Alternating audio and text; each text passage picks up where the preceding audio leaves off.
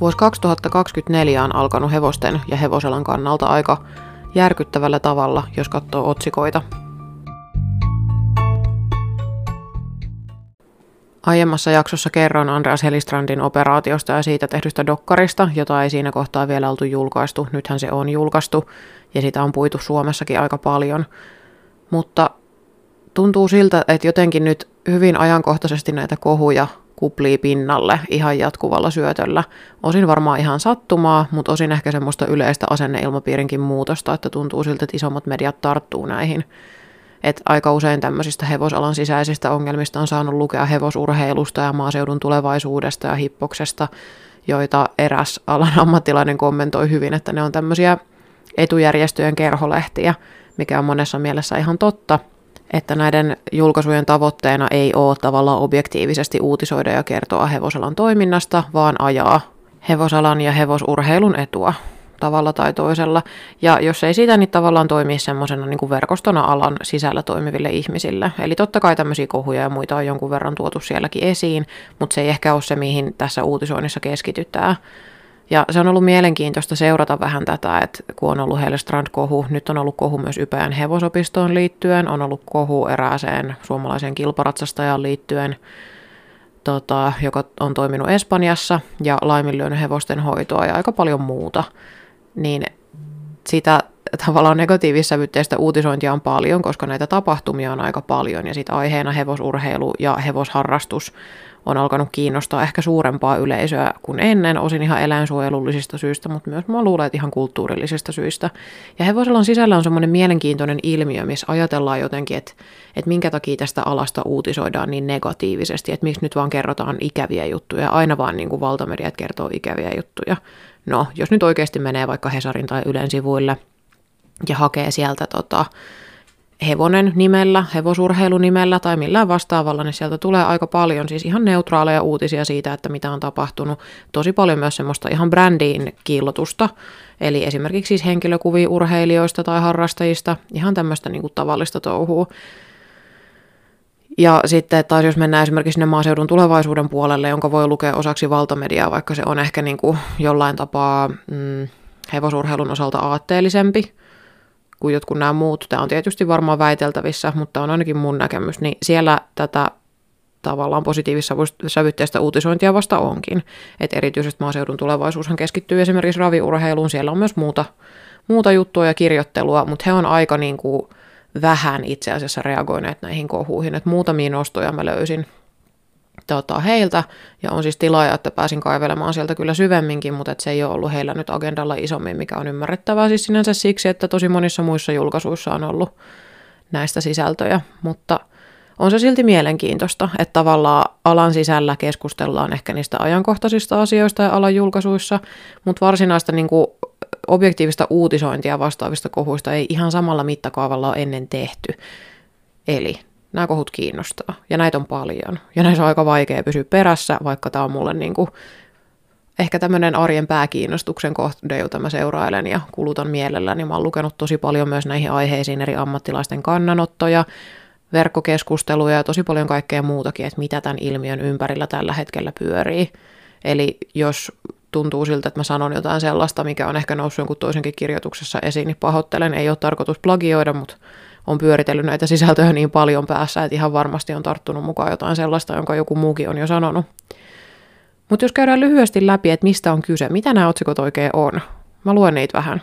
Ylen dokumentti. Ypäjän hevosopistolla opiskelijoita opetetaan kohtelemaan hevosia väkivaltaisesti. Entiset opiskelijat kertovat TV-dokumentissa useista tilanteista, joissa varsoja on opetettu väkivaltaisesti Ypäjän hevosopistolla. Luulen, että kaikki alalla ovat nähneet tällaista. Ilmi tulleet tapaukset hevosten kohtelusta eivät yllätä hevosten kouluttajia. Suomen Hippoksen toimitusjohtajalle oli ilmoitettu väärinkäytöksistä hevosopistolla. Toimitusjohtaja ei vienyt asiaa eteenpäin. Taas uusi skandaali. Kouluratsastaja Cesar Parra menetti kilpailuoikeutensa hevosten huonon kohtelun takia. Ei hyväksyttävää, toteaa asiantuntija Raati Helistrand dokumentista. Ratsutehdasta pyörittää raha, kiire ja kysynnän ja tarjonnan laki. Opiskelijat kertovat hevosten pahoinpitelyä ja kiusaamista Ypään hevosopistolla. Varsa kuoli kesken oppitunnin. Dokumentti paljasti järkyttäviä asioita ratsastuksen huipulta. Suomalaislegenda. Ei sitä, mitä hevosten kanssa tehdään. Hevosopisto hevoshelvetin jälkimainingeissa. Meidän tehtävämme on nyt selvittää asia. Suomen Hippoksen hallitukselta ylimääräinen kokous otti kantaa hevosopistokohuun. Kiira Schyrklund, peruskysymys on se, saako eläimiä käyttää mihinkään. Suomalainen kilparatsastaja ajautui vaikeuksiin Espanjassa. Talliin ei kisamatkalta enää palaamista, sanoo paikanomistaja. No niin, tässä on aika laaja skaala kaikkea erikoista ja kummallista, mitä on tapahtunut, mutta myös surullista. Mutta lähdetään liikkeelle tästä Ypäjän keissistä. Mistä oikeastaan on kyse? Eli ruotsinkielinen Yle, Yle Svenska julkaisi tämmöisen äh, videodokkarin nimeltä Ypäjän hevoshelvetti, Hesthelvetteti Ypäjä. Sen kuvauksessa kerrotaan näin. Kiusaamista, hevosten kovakouraisen käsittelyn opetusta ja kuollut varsa. Spotlight lähti Ypäjän hevosopistolle selvittämään Suomen suurimman hevosalan oppilaitoksen toimintaa. Varsa ei halunnut mennä eteenpäin eikä hoitaja tiennyt mitä tehdä. Koska Varsa ei reagoinut, hoitaja löysi sitä takajaloille. Lopulta Varsa rojahti maahan. Hoitajan kaveri istui Varsan kaulan päälle ja poltti savukkeen. Varsa yritti nousta, mutta kaveri esti sen. Kun hoitaja ja hänen kaverinsa eivät saaneet Varsaa nousemaan, kaveri kaatoi Varsan korvaan vettä, jolloin se hypähti pystyyn. Näin kertoo Ypään hevosopiston entinen opiskelija tilanteesta, jossa Varsalle laitettiin ensimmäistä kertaa ravivarusteet päälle. Svenska Ylen tutkivan journalismin toimitus julkaisi maanantaina Ypään hevoshelvetti TV-dokumentin. Yle haastatteli dokumenttia varten 30 opiston entistä tai nykyistä opiskelijaa, jotka kertoivat opiston tilanteesta. Opiskelijat kertoivat tilanteista, joissa hevosiin oli käytetty väkivaltaa. Tässä siis kahden valtamedian kuuluvan organisaation uutinen aiheesta, ja sitten tämä on melkein surkuhupaisaa, kuten lukee. Mä luen pätkän siis hevosurheilun kuvauksesta. Hevosurheiluratsastus on nähnyt dokumentin, mutta noudattaa Ylen asettamaa embargoa, joten ohjelman arviointi julkaistaan verkkojulkaisussamme vasta pyydettynä ajankohtana. Mistä on kyse? Ohjelma antaa äänen muutamalle hevosopiston opinnot kesken lopettaneelle nuorelle, ja siinä on käytetty tiedonhakuun lähinnä nuorten Reddit- ja TikTok-keskusteluja. Ai, että lähteenä käytetty siis Reddit- ja TikTok-keskusteluja. Toi jotenkin niin uskomattoman asenteellinen, ja siis toi uutinen oli tosi lyhyt, siinä vaan kerrottiin lyhyesti tämä. Mutta ylipäätään mua yllättää jotenkin se, että millaiset niinku journalistiset ja viestinnälliset standardit niinku esimerkiksi hevosurheilun kaltaisissa lehdissä on mun mielestä jo ainoa, joka toimii näin, mutta mä en niinku näe, että tämä on asiallista ja ammattimaista toimittajan työtä monestakin syystä.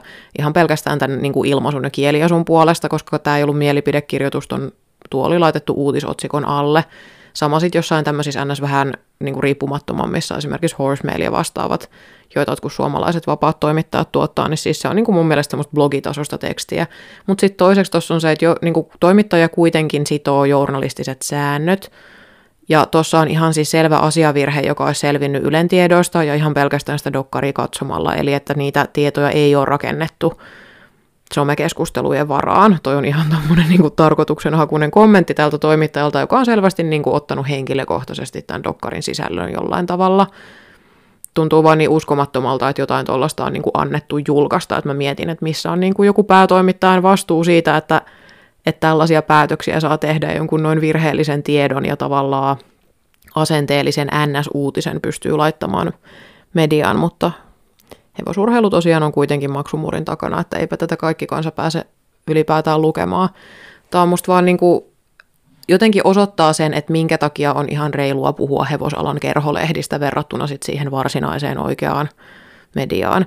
Ja tämä mun mielestä avaa tosi hyvin sitä näkökulmaa, että mikä siellä hevosalan sisällä on näitä niin kuin kohuja ja tapahtumia kohtaan. Että se on semmoinen saman tien vähättelyä, kieltämistä, kaikkea, niin kuin, että yritetään maalata tässä dokumentissa esiintyneet nuoret niin kuin lapsellisiksi ja laiskoiksi. Tämä nyt tulee siis myöhemmin, ei juuri tästä uutisesta, verrattuna sitten siihen, että oikeat tiedotusvälineet yrittää kuitenkin tästä aiheesta jollain tavalla ihan laadukasta uutisointia vääntää. Tota, ton Dokkarin sisältöä itseään on kritisoitu aika paljon ja sen niin kuin, toimitustapaa. Ja varmasti siellä siis olisi ollut kehittämisen paikkoja. Nämä toimittajat oli aika nuoria ja siellä oli pari sellaista virhettä esimerkiksi siitä, että kuinka monta talli- tai maneesirakennusta Ypäjällä on. Ja se on mun mielestä toinen hauska asia, että tollain niin sen dokkarin sisällön välillä on mitään merkitystä, siis minkäänlaista. Että kun me puhutaan tapahtumista, joista nuoret kertoo koulukiusaamisesta, eläinten kokemasta väkivallasta ja aikuisten asiattomasta käytöksestä, niin hevosihmiset tarttuu siihen, että no dokkarin kaikkien faktojen täytyy olla väärin, koska toimittaja ei muistanut montako ratsastusmaneesia siellä on. Että joo, keskustelu on jotenkin jumittunut joidenkin ammattilaisten osalta tälle tasolle – mutta niille, jotka ei tuota dokkaria ole kattonut, niin tässä Hesarin jutussa oli tosiaan toi lyhyt, mikä on ehkä ollut asian piihvi, että yhdessä opetustilanteessa on kuollut varsa. Ja aika monet muista tapahtumista, joita siellä on, niin ei välttämättä liity siis tähän samaan, samaan varsaan tai samaan tapahtumaan, mutta osa niistä liittyy tähän samaan opettajaan, eli hevosten hoitoa opettaneeseen henkilöön, jonka, tai joka oli tekemisissä tässä tilanteessa ilmeisesti, joka omisti sitten tämän kuolleen varsan. Sitä puidaan siinä dokkarissa jonkun verran, ja mulle itselleni jäi päällimmäisenä mieleen se, että se on ihan selvää, että se tuollaiseen tilanteeseen päädytään, ei siis sinänsä se, että tapaturmia tapahtuisi, mutta tuossa ei varsinaisesti ollut siitä kyse, vaan että ihminen toiminnallaan aiheuttaa niin vakavan vaaratilanteen, että se hevonen lopulta menehtyy. Siinä spekuloitiin sitä, että onko se hevonen voinut menehtyä vaikka stressiin. Valvontaeläinlääkäri sanoi, että hevonen ei kuole stressiin, että se edellyttää sitä, että siellä on joku niin kuin elimellinen vika tai vamma alla. Mutta joka tapauksessa toi tilanne on ollut vaarallinen kaikille osallistujille, että se hevonen on laitettu sellaiseen tilanteeseen, missä se ei selvästi niin kuin henkisesti pärjää, että sitä on niin sanotusti totutettu johonkin varusteisiin, mitä sillä on sitten ollut siinä tilanteessa päällä, niin että se on ollut sellaisessa selviytymisreaktiossa. Ja ylipäätään nämä tarinat siitä, että ne varsat kaatuu käytävälle ja sitten niiden korviin laitetaan vettä, niin onhan tämä nyt siis ihan sille absurdia ihmiselle, joka ei ole tuollaisissa tilanteissa tai hevosten kanssa ollut tekemisissä. Ja aika monelle meistä, jotka on ollut hevosten kanssa tekemisissä, ja varsinkin nuortenkin hevosten kanssa, että to, tota ei niin tarvitse tapahtua. Ja vaikka se syy, että minkä takia joku varsa lakoaa maahan, kun sille isketään ekaa kertaa valjaat se selkää ilman, että se on niihin tottunut, niin se on saaliseläimelle aika semmoinen luontainen. Että ne menee semmoiseen niin valekuolematilaan. Tiedättekö, kun joku susi, no susi on ehkä huono esimerkki, miettikää jotain savannipetoa. Joku leijona hyökkää antiloppiin kiinni, antiloppi esittää kuollutta, ei liiku, leijona päästää otteensa irti, antilopille tulee se tilaisuus juosta karkuun todella äkkiä. Hevonen tekee sen saman. Se on niin kuin äärimmäinen pelko ja stressitila, jossa sen eläimen ainoa tavoite on selviytyä. Ilmeisesti tässä kuvatustilanteessa on käynyt just niin, että se hevonen on saanut päällensä sellaiset varusteet, joiden kanssa ei pärjää. Se on kaatunut tai launut maahan tässä stressitilassa. Sitä on jotenkin potkiskeltu ja sille on naurettu, sen päällä on istuttu, se tavallaan on siinä lähes kuollut tilassa, kunnes sitten joku kaataa sen korvaan vettä, mikä on myös siis käsittämätöntä, että jollekin tulee tollainen edes mieleen, mutta mielenkiintoisinta oli se, että kun mä näin kommentteja jossain siis, että kun tämä juttu oli jaettu Facebook-ryhmään tai vastaavaa, niin siellä kommenteissa oli ihmisiä, jotka ajattelivat, että tämä on ihan niin kuin normaali toimintatapa, ja ihan omilla nimillä ja kasvoillaan myönsi, että he ovat näin tehneet. Se oli mielenkiintoista. Eli ei, ei ole siis yksittäistapaus eikä harvinaista, vaan että tämä on olemassa ihmisiä, joille tämä on niin kuin ihan toimintamalli ja jotka ei näe tässä sinänsä ongelmaa, mutta joka tapauksessa varsan korva oli kaadettu vettä, se herää sieltä sen horroksesta ja lähtee juoksemaan leijonaa eli ihmisiä karkuun niin nopea kuin se vaan pääsee. Pakomatka ei päättynyt kauhean hyvin, koska varsa kuoli sitten sinne pihalle. Ja mä mietin, että toi niinku tapahtumien kulku, se, että tämmöiseen tilanteeseen aset, asetelmaan päästään, niin ei se ikinä ole vaan yksi ihminen ja yksi ylilyönti, koska tuollaista toimintaa tapahtuu jollain tavalla jossain muodossa arjessa koko ajan ja se hyväksytään ja sen ajatellaan olevan ok. Tämä on toimintakulttuuri josta tämmöiset ylilyönnit voi edes syntyä. Se ei ole niin, että kaikki on lempeitä ja kivoja ja ihania ja mukavia niille hepoille koko ajan ja sitten yhtäkkiä joku vaan sekoaa ja tekee jotain tuommoista. Ei se niin toimi. Hulluinta on myös siis se, että tästä ei tehty mitään siis tutkintaa suoraan. Valvontaeläinlääkäri kertoi, että häntä ei kutsuttu paikalle asianmukaisesti, vaan vasta jälkeenpäin, siis monta päivää jälkeenpäin, niin kun opiskelijan vanhempi soitti valvontaeläinlääkärille, että mitä hittoa siellä on oikein tapahtunut. Ja sitten tässä oli kaikkea kummallista, että valvontaeläinlääkäriltäkään ei oikein saatu irti, että oliko hän päässyt edes näkemään sitä varsaa tai tutkimaan sitä, oliko tehty ruumiin avausta, miten tämä on niin kuin edennyt tämä homma. Puhumattakaan sit siitä, että mä uskoisin, että nuorille ihmisille, Ypäjä on siis ammattikoulu, eli siellä on siis esimerkiksi 16-vuotiaita, todella nuoria ihmisiä, niin se, että se eläin, jonka kanssa teet töitä, yhtäkkiä kuolee päivän aikana, niin on varmasti näille ihmisille todella traumatisoiva kokemus puhutaan edelleen niin kuin lapsista. Ja ei ollut missään kohtaa ei tullut selville, että onko niillä ollut siihen esimerkiksi jotain kriisiapua, jotain jutteluapua, miten tätä on puitu, millaisia protokollia on yritetty rakentaa sen jälkeen, että tämmöiset tilanteet ei toistuisi. Sen sijaan se, mitä on tapahtunut, on, että tästä tai vastaavista tilanteista opiskelijat on kertonut sekä rehtorille että Hippoksen johdolle Ainakin lehtijuttujen mukaan näin.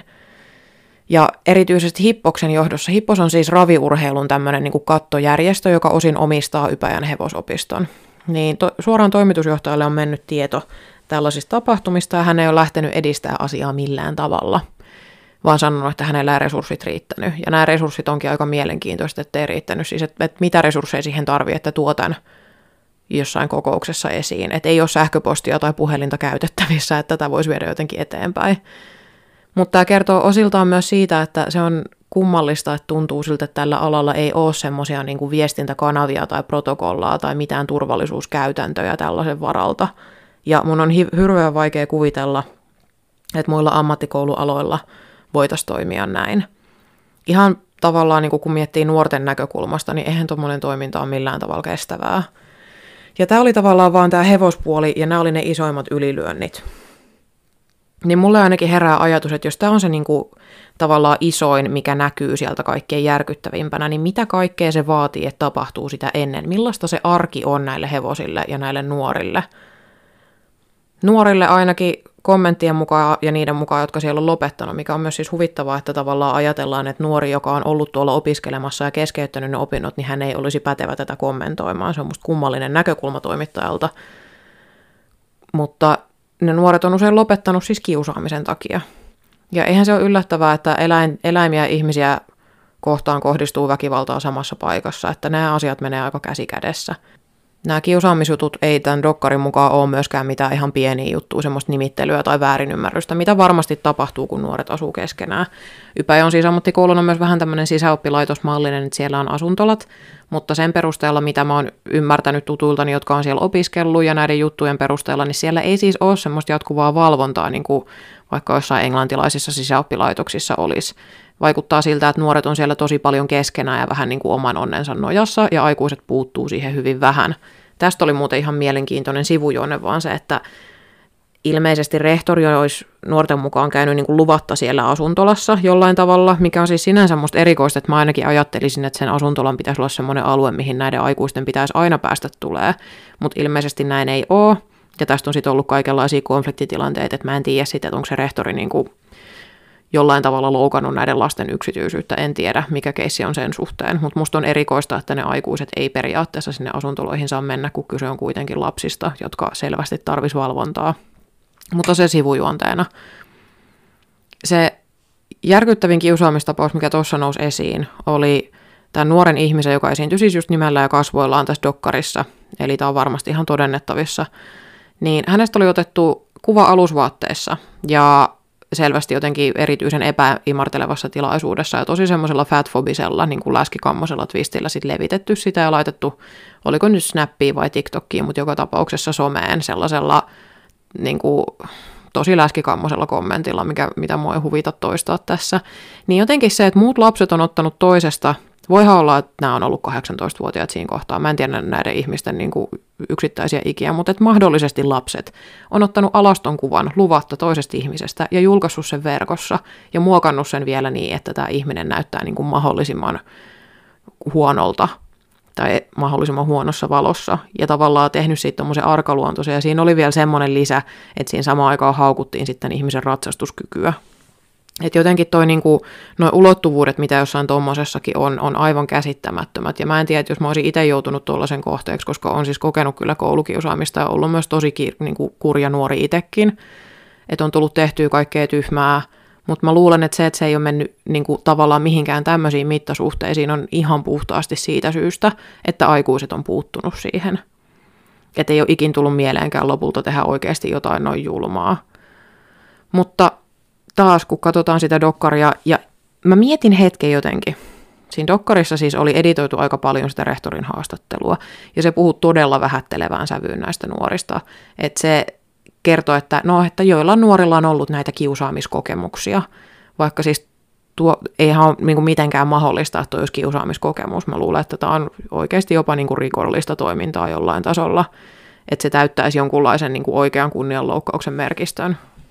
Ei sillä, että kun jotenkin se rikollisuuden aste on siinä kiusaamisessa se niin kuin mittari, mutta joka tapauksessa siis, että kyse ei ole millään mittaristolla siitä, että tässä olisi voinut olla vähän vai jotain sanaharkkaa tai väärinymmärrystä ja sitten se on kiusaamisen kokemus, vaan toi on mun mielestä ihan siis niin kuin järjestelmällistä toimintaa ja todella julmaa. Ja jos aikuiset olisi näiden nuorten elämässä aktiivisemmin mukana, niin mä luulen, että aika moneen tämmöiseen asiaan voisi puuttua. Mutta joka tapauksessa se rehtorin suhtautuminen tähän oli tosi semmoista vähättelevää, ja mä mietin hetken sitä dokkaria katsellessa, että voiko olla, että tämä on nyt editoitu niin, että se näyttää noin pahalta. Mutta sitten muissa ulostuloissa – niin kuin sekä rehtorin että Ypäjän toimitusjohtajan että Suomen ratsastajaliiton, joka myös omistaa osan Ypäjästä ja Hippoksen toimesta, niin se sama linja on jatkunut aika pitkälle. Ja sitten vedotaan siihen, että no nyt tämän viimeisen vuoden aikana paikallisesti Ypäjällä kiusaamistapauksia ei ole niin paljon kuin maakunnassa ylipäätään.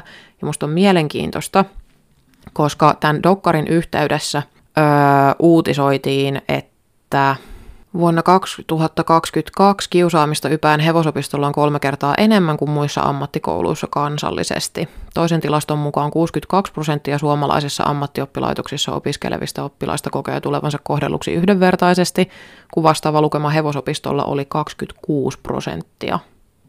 Ypäjältä on nyttemmin vastattu, että tuoreemman kouluterveyskyselyn mukaan hevosopistolla ilmenee vähemmän kiusaamista kuin oma Hämeen alueella keskimäärin.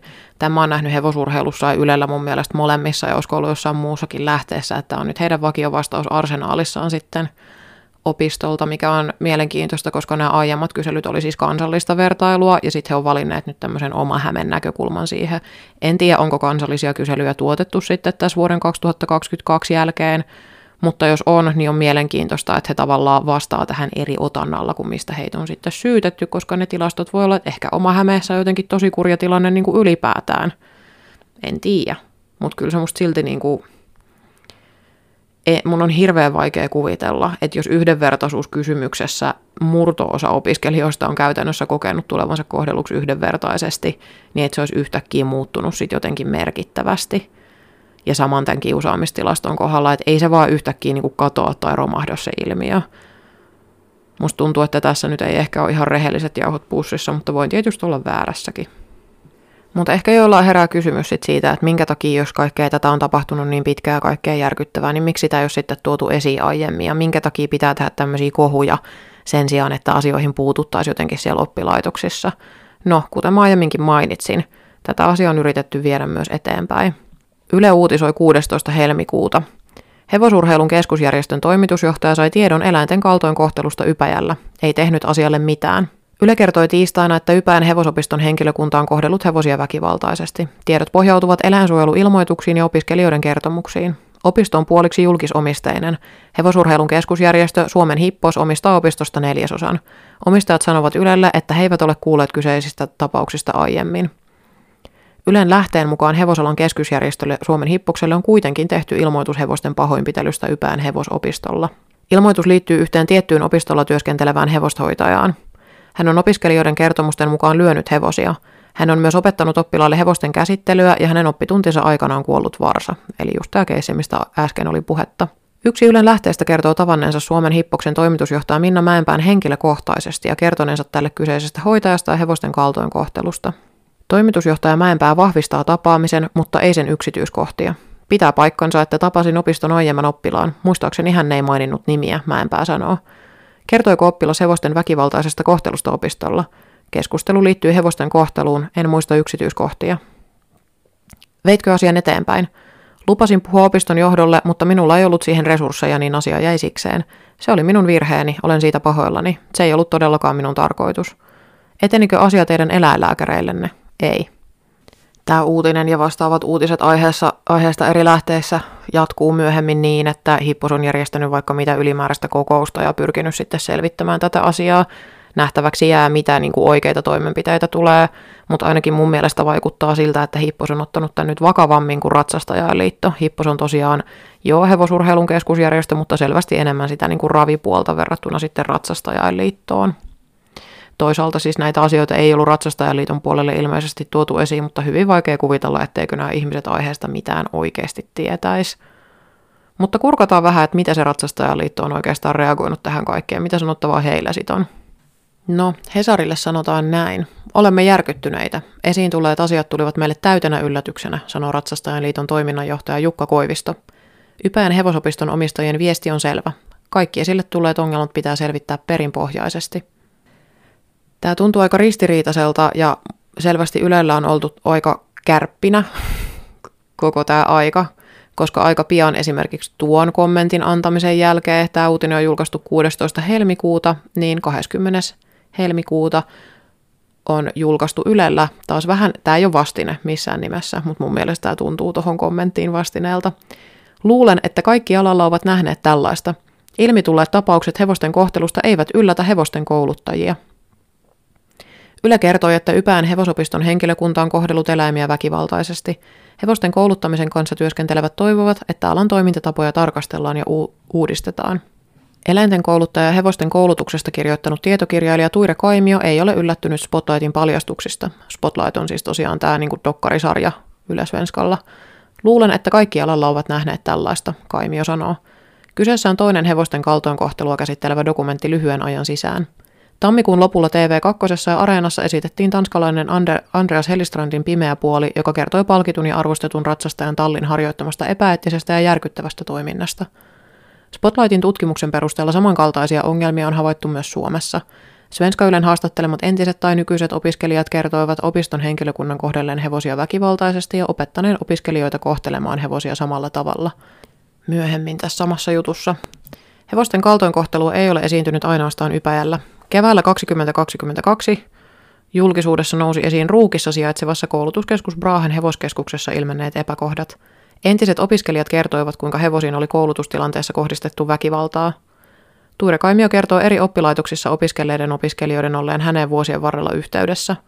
Vähän muuallakin on ollut toisinaan käytäntönä, että opiskelijat ovat valittaneet epäkohdista, joita ei ole otettu tosissaan tai niitä ei ole selvitetty.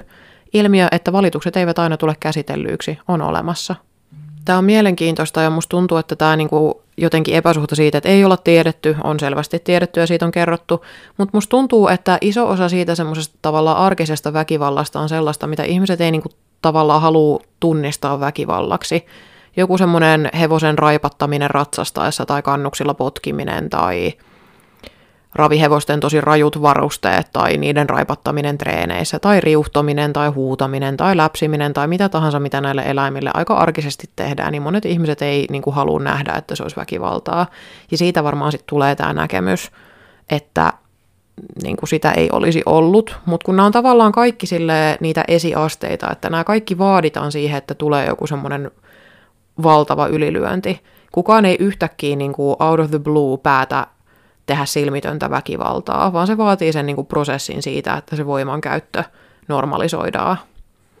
Niin se on mielenkiintoista, että mitkä sitten on näiden ihmisten motiivit tavallaan kieltää tämä koko homma. Öö, varmaan syitä on monia ja musta tuntuu, että ehkä mä annan tässä tilaa nyt jokaiselle spekuloida niitä. Ja sitten helposti tietysti käy myös niin, että koska aika moni hevosella olla itse toimiva käyttää väkivaltaa, musta tuntuu, että edelleen niin kuin se on ratkaisu, joka mullekin on opetettu ja jonka mä oon oppinut tosi nuoresta asti, että voimalla pääsee usein eteenpäin, niin sen hyödyntäminen tulee aika silleen luonnostaan ja sen myöntäminen ja kohtaaminen on aika vaikeeta. Ja se on varmaan aika monessa näissä asioissa niin kuin esteenä sitten sille muutokselle. Ja ylipäätään onhan niin kuin mun mielestä tästä kaikesta uutisoinnista vaan tulee mieleen se, että onhan tämä hevosmaailma vähän semmoinen kultti. Niin kuin jos miettii sitä suojelukoirakohuakin, onko siitä nyt jo vuosi vai kaksi, niin sekin oli aika semmoinen pienen harrastajapiirin oma juttu, ja siellä oli ihan samanlaisia semmoisia perusteluja kuin hevosilla on väkivalla. Että nämä koirat nyt on niinku rodultaan sellaisia, tai ne on niin isoja ja voimakkaita, että niitä on vaan pakko niinku käsitellä väkivallalla. Niitä on pakko riuhtoa ja lyödä ja käyttää piikkipantaa ja sähköä ja vaikka mitä. Ja toinen oli sitten taas, että no mutta että nämä on tämmöisiä niinku sporttikoiria tavallaan, että nämä on jalostettu tähän lajiin ja ne tykkää tästä, ne haluaa tehdä sitä ja niiden vietit vaan tulee paremmin esille, kun ne on vähän tämmöisessä niinku provosoidussa tilassa käytännössä, niin ihan samoja perusteluja kuulee hevostenkin kanssa, että kilpahevoset nyt vaan on tämmöisiä, niitä on pakko käsitellä näin ja näin. Ja kuka tahansa, joka on eri mieltä, niin ei vaan ymmärrä sen eläimen luonteesta mitään tai muuten jotenkin to- todellisuudesta irtaantunut. Mutta musta tuntuu, että näiden kulttien sisällä se todellisuudesta irtaantuminen tapahtuu itse. Ja varmasti kaikki hevosmaailmassa toimivat tietää, että meillähän on ihan hirveästi kaikkia kuppikuntia. Eli itse en esimerkiksi raveista tiedä ihan hirveästi mitään, mutta en myöskään kilpaurheilumaailmasta. Mä oon ollut groomina joskus, mutta en kisoissa. Mä oon ollut sellaisissa talliympäristöissä, missä muut kilpailee. Et mä oon tavallaan nähnyt aika paljon kaikkia semmoisia välivaiheita tästä, mutta en mä ole ikinä nähnyt mitään sellaista, mitä vaikka Ypäjällä on kuvailtu. Kyllä mä koen silti, että mä oon todistanut tosi paljon hevosiin kohdistuvaa väkivaltaa, mutta se on ollut just niitä alempia tavallaan pyramidin portaita, jotka sitten kulminoituu lopulta johonkin tämmöiseen todella järkyttävään. Mutta joo, tällä hetkellä, kun mä näitä uutisia on lukenut, niin valtakunnan mediat on uutisoinut tästä, hevosmediat on uutisoinut tästä, tässä keskustellaan somessa tosi paljon, mielipiteitä on ihan hirveästi. Todella monet aikuiset selvästi haluaa keskittyä siihen, että tämä ohjelma oli jotenkin niin kuin nuorten ihmisten tekemää huonosti toteutettu, ja sitten myös, että nämä nuoret, jotka, joita siihen on haastateltu, ei ole riittävän todellisia tai jotenkin, niin kuin, että he eivät anna oikeita lausuntoja, ja sama, että somen käyttäminen ei ole niin kuin riittävän hyvä väline tällaisen toteuttamiseen, ja eihän ne siis ne somekeskustelut eivät tietysti olleet tässä lähteenä, kuten esimerkiksi hevosurheilussa yhdessä jutussa tai yhdessä uutisessa väitettiin, mutta joka tapauksessa, että ihan kun sitä somessa käytävää keskustelua ei saisi käyttää, että, että niin kuin se ei olisi todellista. Ja mun mielestä mielenkiintoisinta itsellä on ollut se, että mä oon nähnyt just tosi paljon niin kuin eri someissa opiskelijoita sekä omilla nimillään, että anonyymisti sekä nykyisiä että entisiä opiskelijoita, jotka allekirjoittaa tämän dokumentin väitteitä aika paljon ja kertoo myös sitten taas siitä, että mitä siellä on tällä hetkellä muutenkin meneillään. Aika monet nuoret syytti sitä rehtoria suoraan ihan valehtelusta, mitä tietysti mä en voi mitenkään todentaa tai tietää, onko tämä rehtori valehdellut, mutta se oli monien nuorten niin kuin näkemys tällä hetkellä. Ja kyllä sekin mun mielestä jotain kertoo, siis että tässä jotenkin on ihmeellistä, että ihmiset ei halua pysähtyä siihen, että minkä takia nämä nuoret kokee nämä asiat niin kurjalla tavalla. Siis lähtökohtaisestihan hevosala on monille niin kuin unelma-ammatti, tämmöinen kutsumushomma, johon hakeudutaan. Niin minkä takia ne haluaisi haukkua sitä omaa oppilaitostaan, jolla on aina ollut hyvä maine ja jonka avulla ne niin kuin haluaisi päästä tälle alalle. Minkä takia ne haluaisi haukkua niitä ihmisiä siellä? Tavallaan he, he, ei niin kuin hyödy tästä itse mitään. Niin tämä on vähän sama kuin aika monissa muissakin keisseissä, että jotenkin niin tilanteiden uhrit halutaan nähdä semmoisina kummallisina opportunisteina, mutta näille nuorille siitä asioihin puuttumisesta on selvästi aina enemmän haittaa kuin hyötyä. Ja totta kai siis selvästi Ypäjällä on ollut myös paljon nuoria, joilla on ollut niin kuin tosi hyviä ja positiivisiakin kokemuksia että ei, ei tämä niinku sulje sitä pois. Mutta toisaalta sitten vaikka näissä koulukiusaamistapauksissa on tullut esiin ja myös tuolla dokkarissa nostettiin se, että siellä on tosi voimakas hierarkia. Eli osa nuorista on suosittuja ja ne saa erityiskohtelua opettajilta ja osa sitten taas on semmoisia niinku B-luokan kansalaisia. Eli ehkä taas toisaalta sitten ne positiiviset kokemukset, mitä oppilaitoksesta on, niin ehkä silloin nämä on vaan sattunut olemaan niitä valittuja, jotka on saanut opettajilta tukea ja huomiota ja pärjännyt sosiaalisesti siellä porukassa – totta kai se kokemus on silloin erilainen. Mutta on erikoista, tavallaan näinkin sille räikeitä koulukiusaamista näkyy, ja sitten on myös opiskelijoita, jotka kokee, että tällaista kiusaamista ei ollut olemassa ollenkaan. Mutta mulla ainakin herää silloin kysymys, että no, jos sä et ole ollut vastaanottamassa sitä kiusaamista, niin oletko sitten ollut toteuttamassa sitä, että jos sitä ei oikeasti muka voi olla olemassa. Ja samaa mietin näiden aikuisten kohdalla siis, että jos ei tunnista näitä ongelmia, niin onko sitten tavallaan vain normalisoinut tuommoisen käytöksen. No, en tiedä jää nähtäväksi, että miten tämä tavallaan koko tilanne tästä kehittyy ja etenee. Että nyt on ollut paljon kaikenlaista, että Hippokselta, SRLltä, hevosopistolta luvataan selvityksiä ja parannuksia, mutta mulla on myös vähän semmoinen fiilis, että osin tätä kohua yritetään niin kuin ehkä vähän hiljentää kuoliaaksi. Joo, mutta seuraaviin aiheisiin. Pysytään vielä tavallaan Suomessa, mutta siirrytään kuitenkin vähän lämpimämpiin maisemiin, eli Espanjaan, mutta suomalaiset hevosihmiset taas tohinan keskellä. Tässä on tietysti siis paljon surullisia puolia, erityisesti näiden eläinten kannalta, mutta kyllä tämä keissi on mun mielestä muuten niin kuin huvittava ja mielenkiintoinen. tästä on uutisoinut hevosurheilu ja Horsemail. Hevosurheilun otsikko kuuluu näin. Suomalainen kilparatsastaja ajautui vaikeuksiin Espanjassa. Talliin ei kisamatkalta enää palaamista, sanoo paikan omistaja. Suomalainen, joitakin vuosia Espanjan aurinkorannikolla ratsastusvaelluksia järjestänyt ja valmennustoimintaa pitänyt kilparatsastaja joutuu etsimään itselleen uuden tallipaikan palatessaan Sunshine Tourilta, sillä sille tallille, josta hän lähti, hän ei enää pääse palaamaan. Tässä on jotenkin todella mehukas tämä otsikokin. Musta tuntuu, että ihmiset on rakastanut tätä koko draamaa ja nyt tavallaan se syy tähän koko draamaan on jäänyt vähän taka-alalle. Tästä on ihan massiiviset spekulaatiot kaikkialla somessa ja mä yritän olla menemättä liikaa niihin, koska mä en en halua myöskään osallistua tähän kaikkeen millään tavalla. Haluan vaan raportoida, että tällaistakin ollut meneillään. Sunshine Tour on siis esteratsastuskilpailu Espanjassa, joka on suomalaisten keskuudessa aika suosittu ja monet suomalaiset ammattiratsastajat tai muuten esteratsastuksesta kiinnostuneet viettää tota, kevät-talveaan usein siellä Espanjan aurinkorannikolla Sunshine Tourin merkeissä. Ja lyhyesti siis tämä suomalainen kilparatsastaja nainen on siis vuokrannut toiselta ihmiseltä tallitiloja ja pitänyt siellä sitten tallitoimintaa, että järjestänyt asiakkaille vaelluksia ja ratsastustunteja. Ja osa hevosista, jotka siinä toiminnassa on ollut mukana, niin on ollut sitten myös muilta omistajilta. Aika usein tämmöisissä tallikuvioissa on vähän tuommoiset monimutkaiset hässäkät ympärillä.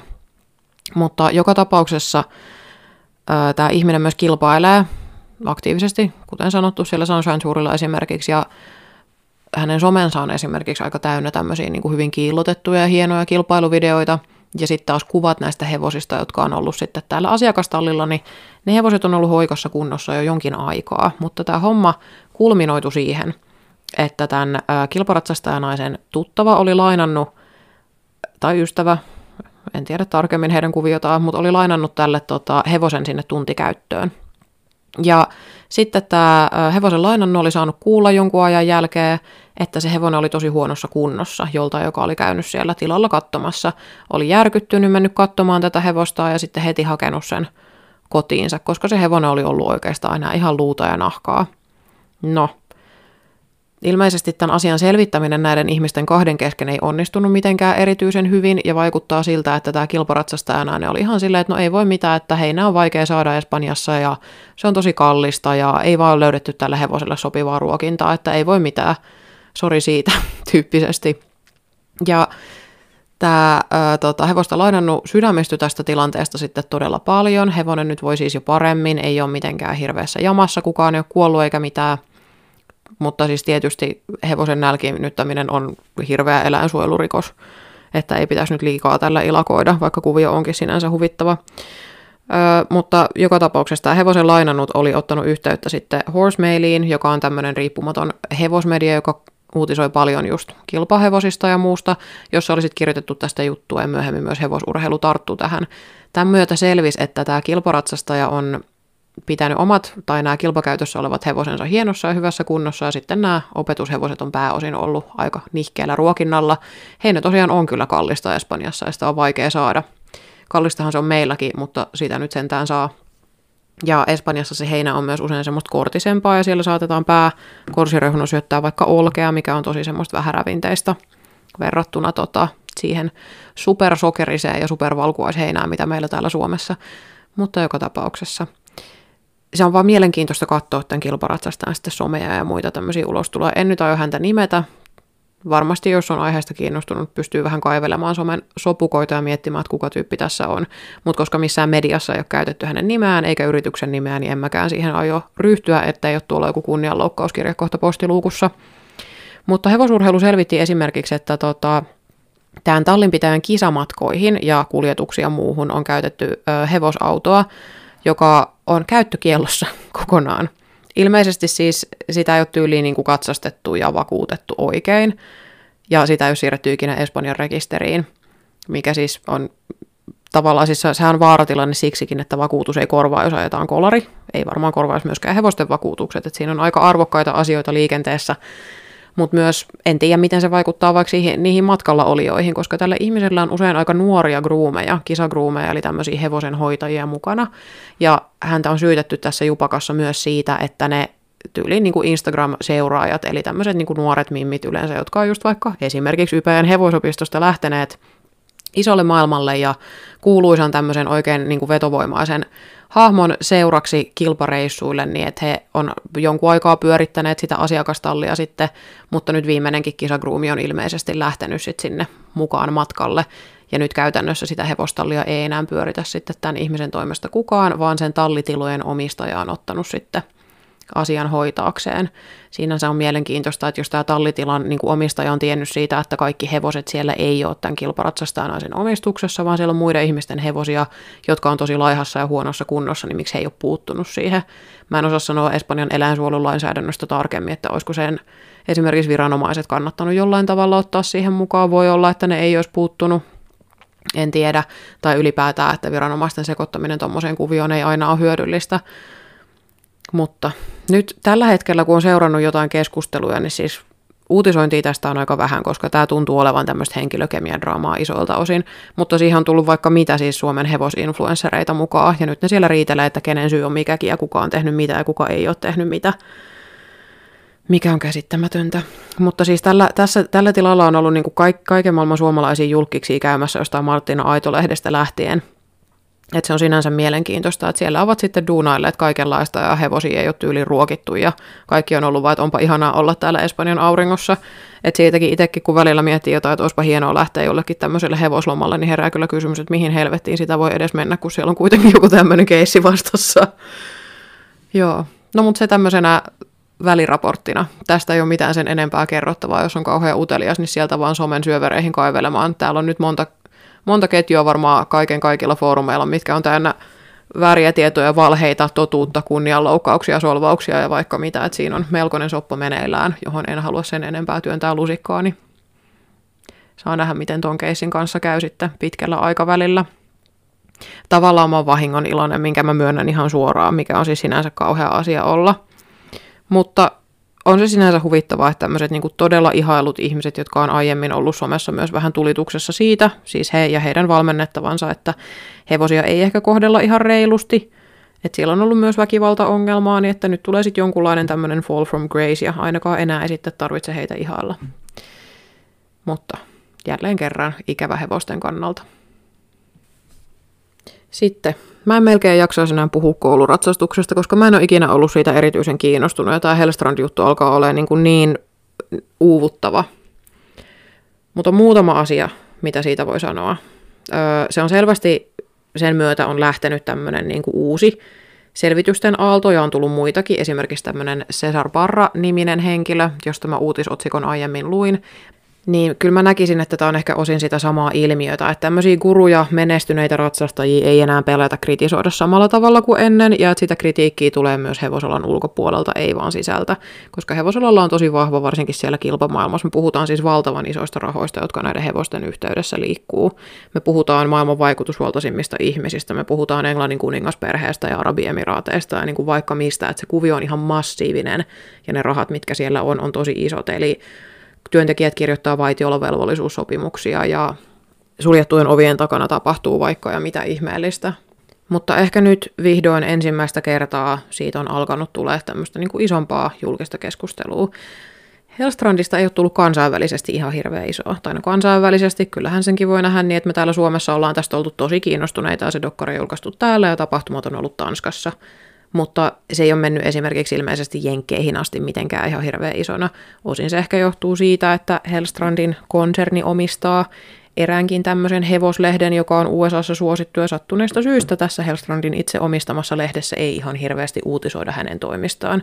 En sitten tiedä, että mitä muita kytköksiä hänellä on jenkkimedioihin, ja mä luulen, että ehkä semmoisen jenkkiläisen ajatusmaailmankin mukaan järkyttävämpää tuossa kohussa on se, että joku on salakuvannut toimintaa kuin se, että hevosi on pahoinpidelty. Menisi mun mielestä ihan yksi yhteen. Mutta siellä siis ihan tyytyväisenä Hellstrandilla on toimipisteitä ympäri maailman, niin Jenkeissä hevoskauppa käy edelleen, että hän selvästi on sitten ollut siellä vähän enemmän kuin Tanskassa, missä hän on kohun keskellä.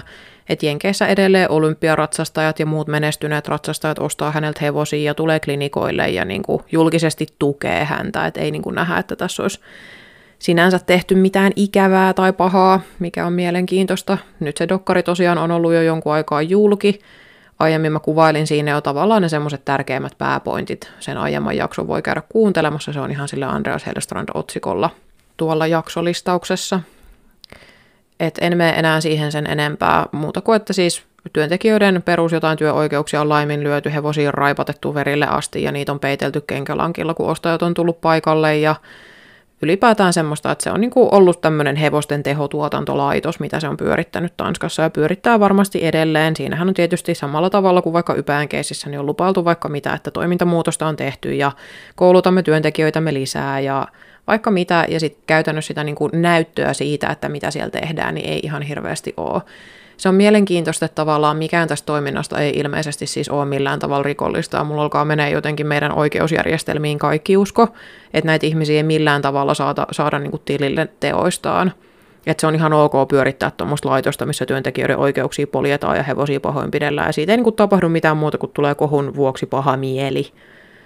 Ja en usko, että taloudellisia tappioitakaan on ihan hirveästi tullut. Se oli siinä ehkä, että Hellstrand ei nyt sitten kilpailemaan päässyt hetkeen, mutta en mä usko, että se kielto mitenkään ihan hirveän pitkään on voimassa.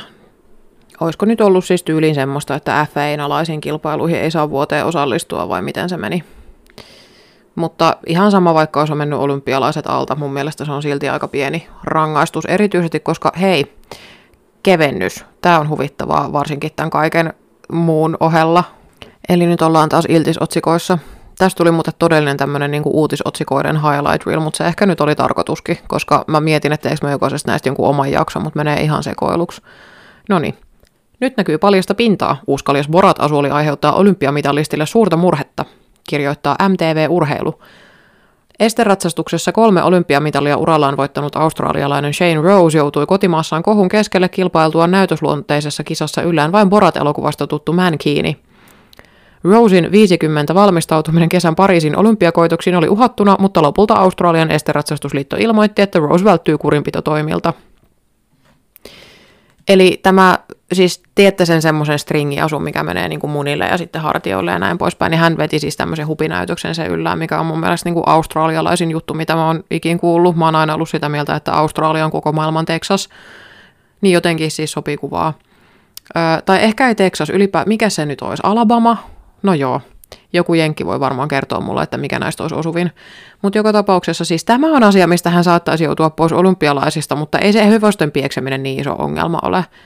Että kyllä sinne saa mennä, vaikka hevoselta olisi tullut kaksissa maailmankapkisoissa vertasuusta tyyppisesti.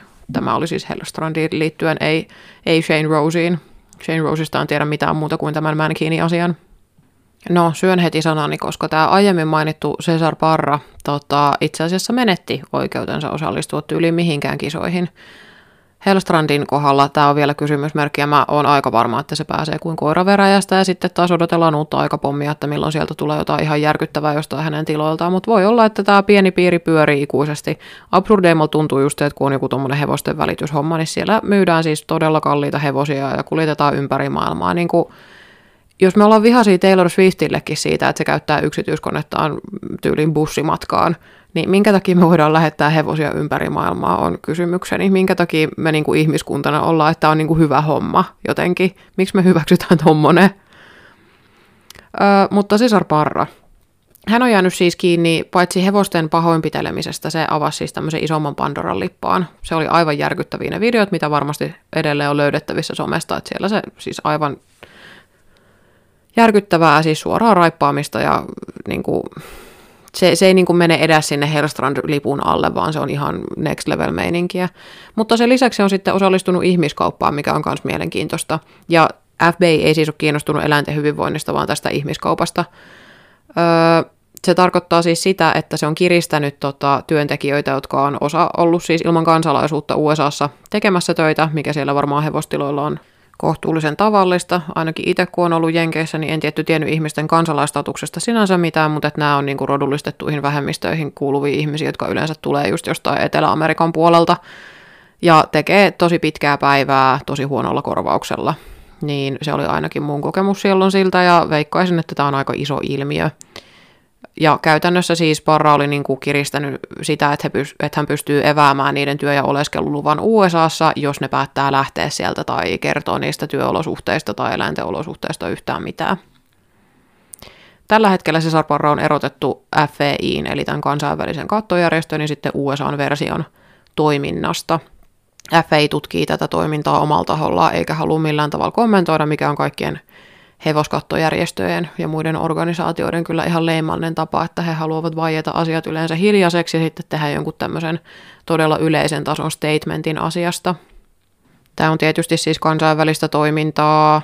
Saksassa on ilmeisesti tullut esiin siitä, että myös saksalaisia kauppiaita on ollut kaikessa tämmöisessä vyyhdissä mukana, että ne on tota, toiminut jollain tavalla rikollisesti.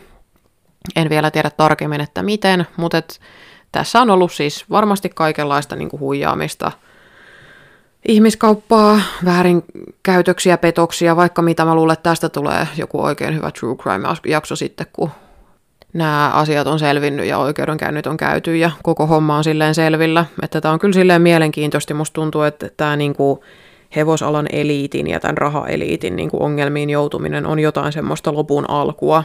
Ei pelkästään hevosalalle, vaan ehkä muutenkin, että mä niin kuin näen, että tässä on nyt moni asia liikkeellä ja siis aika näyttää, onko väärässä, että tuleeko tästä ehkä sitten jonkunlainen isompi yhteiskunnallinen murros lopulta. Ei varmaan siis tästä yksinään, mutta että miten tällaista luksuselämää voi ikuisuuksiin asti jatkaa, niin se jää nähtäväksi. Koska se täytyy muistaa, että tämän tyyppinen hevosurheilu on siis tosi uutta. Tällä ei ole mitään historiallisia juuria. Et ehkä toisesta maailmansodasta eteenpäin just hevosia on lähetelty. Joo, totta kai laivoilla jonkun verran on mennyt, mutta siis se, että meillä on tämmöisiä kansainvälisiä kilpailuja ja tämmöisiä tehtaita, jotka tuottaa niitä kilpahevosia, niin me puhutaan siis oikeasti muutaman vuosikymmenen pituisesta ilmiöstä. Tämä on varmaan lähtenyt laukkaurheilusta, raviurheilusta ja siirtynyt sitten muuhun kilpailumaailmaan pikkuhiljaa. Mutta on niin uusi juttu, että mä en usko, että romahtaminen vie lopulta ihan hirveästi. Et en usko, että tämän mittakaavan toiminta on ollut vielä edes 50-luvulla. Enkä usko, että tämä toiminta tulee täyttämään sata vuotta, että me lähetellään helvetin kalliita eläimiä ympäri maailmaa ja kaikki tavallaan osalliset, paitsi ne ehkä juuri kilpailijat ja omistajat, niin kärsii siitä aktiivisesti. Ja mun mielestä kaikki näitä kohuja ja muita yhdistää se, että se ihmisten ja eläinten pahoinvointi menee käsi kädessä. Että on se sitten joku hevostenhoitajaksi opiskeleva ypäjällä, jota siellä niin kuin potkitaan henkisesti päähän samalla kun sen hoidokkia potkitaan fyysisesti, niin nämä asiat tapahtuu samaan aikaan. Jos työntekijöiden oloja poljetaan, niin ei ole ihme, että ne hevoset kärsii. Jos hevosia kohdellaan väkivaltaisesti, ei ole ihme, että ne nuoret kiusaa. Että tämä tuntuu niin kuin mulle olevan semmoinen niin kuin tavallaan saman kolikon monta puolta. On niin kuin samaa ilmiötä, samaa kokonaisuutta ja eri asteita. Kaikista näistä löytyy uutisointia, tutkimuksia, videoklippejä. Osa niistä on tosi järkyttäviä, niin kuin mä ainakin koin noin Cesar Parran jutut aika järkyttäviksi ja samoin sen Hellistrandin dokkarin yksityiskohdat, mikä on siis sinänsä mielenkiintoista, koska somessa on kiertänyt myös semmoinen niin kuin, keskustelu ja tagi, kuin olisinpa yllättynyt. Ja se on jännä, koska mä oon yllättynyt. Mä en olisikin odottanut, että mitään näin niin kuin räikeitä juttuja tulee esiin näin monesta eri kanavasta, näin monella eri tavalla. Mä koen, että mä oon todistanut niin kuin tosi kurjia juttuja ja hevosiin kohdistuvaa väkivaltaa, mutta ei se ole ikinä ollut mitään niin kuin tähän verrattavaa. Niin se on mielenkiintoista, että tosi monet niin kuin alalla pitkään toimineet tai opiskelleet, monet ammattilaiset käyttää tota olisinpä yllättynyt tagia. Että he on niin kuin kokenut jo vuosia ja vuosikymmeniä näitä samoja asioita, ollut ehkä just vaikka kymmenen vuotta sitten jollain kilpatallilla töissä tai on ehkä edelleen kansainvälisesti jonain groomina tai jotain vastaavaa, ja tämä on heille niin kuin arkea tai ollut arkea, että ne tunnistaa nämä ilmiöt ja tämmöiset niin kuin työpaikkakiusaamisen, työehtojen polkemisen, hevosten pahoinpitelyn, raipattamisen, siis äärimmäiset vaaratilanteet ja se, että niiden ehkäisemiseen ei niin kuin keksitä mitään keinoja – vaan laitetaan hevoselle vaan kovempaa välinettä päälle, että se pysyy jotenkin hallittavissa, niin tämä on ollut ihmisille selvästi siis, ja on yhä edelleen jollain tavalla ok, että jostain syystä sitä vaan hyväksytään. En tiedä miksi, en osaa sanoa, että mistä nämä kaikki ilmiöt kumpuaa, mutta mä luulen, että kun tekee riittävästi jotain historiallisia deep diveja, niin jossain kohtaa mulla alkaa rakentua semmoinen kokonaiskuva, että miten tähän tilanteeseen on päädytty – se kiinnostaa mua todella paljon, minkä takia tämä kulttuuri on tämmöistä.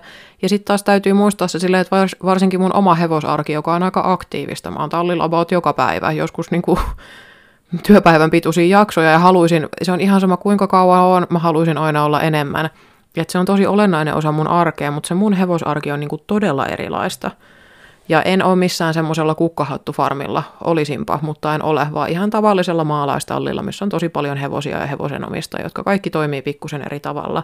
Mutta kenenkään meidän toiminta ei ole mitenkään lähellä mitään niin kuin tänään puhuttua tai tänään kuvattua, niin tuntuu vaan niin hurjalta, että on sit iso joukko ihmisiä, jotka kokee tämän edelleen omaksi arjekseen ja hyväksyy sen.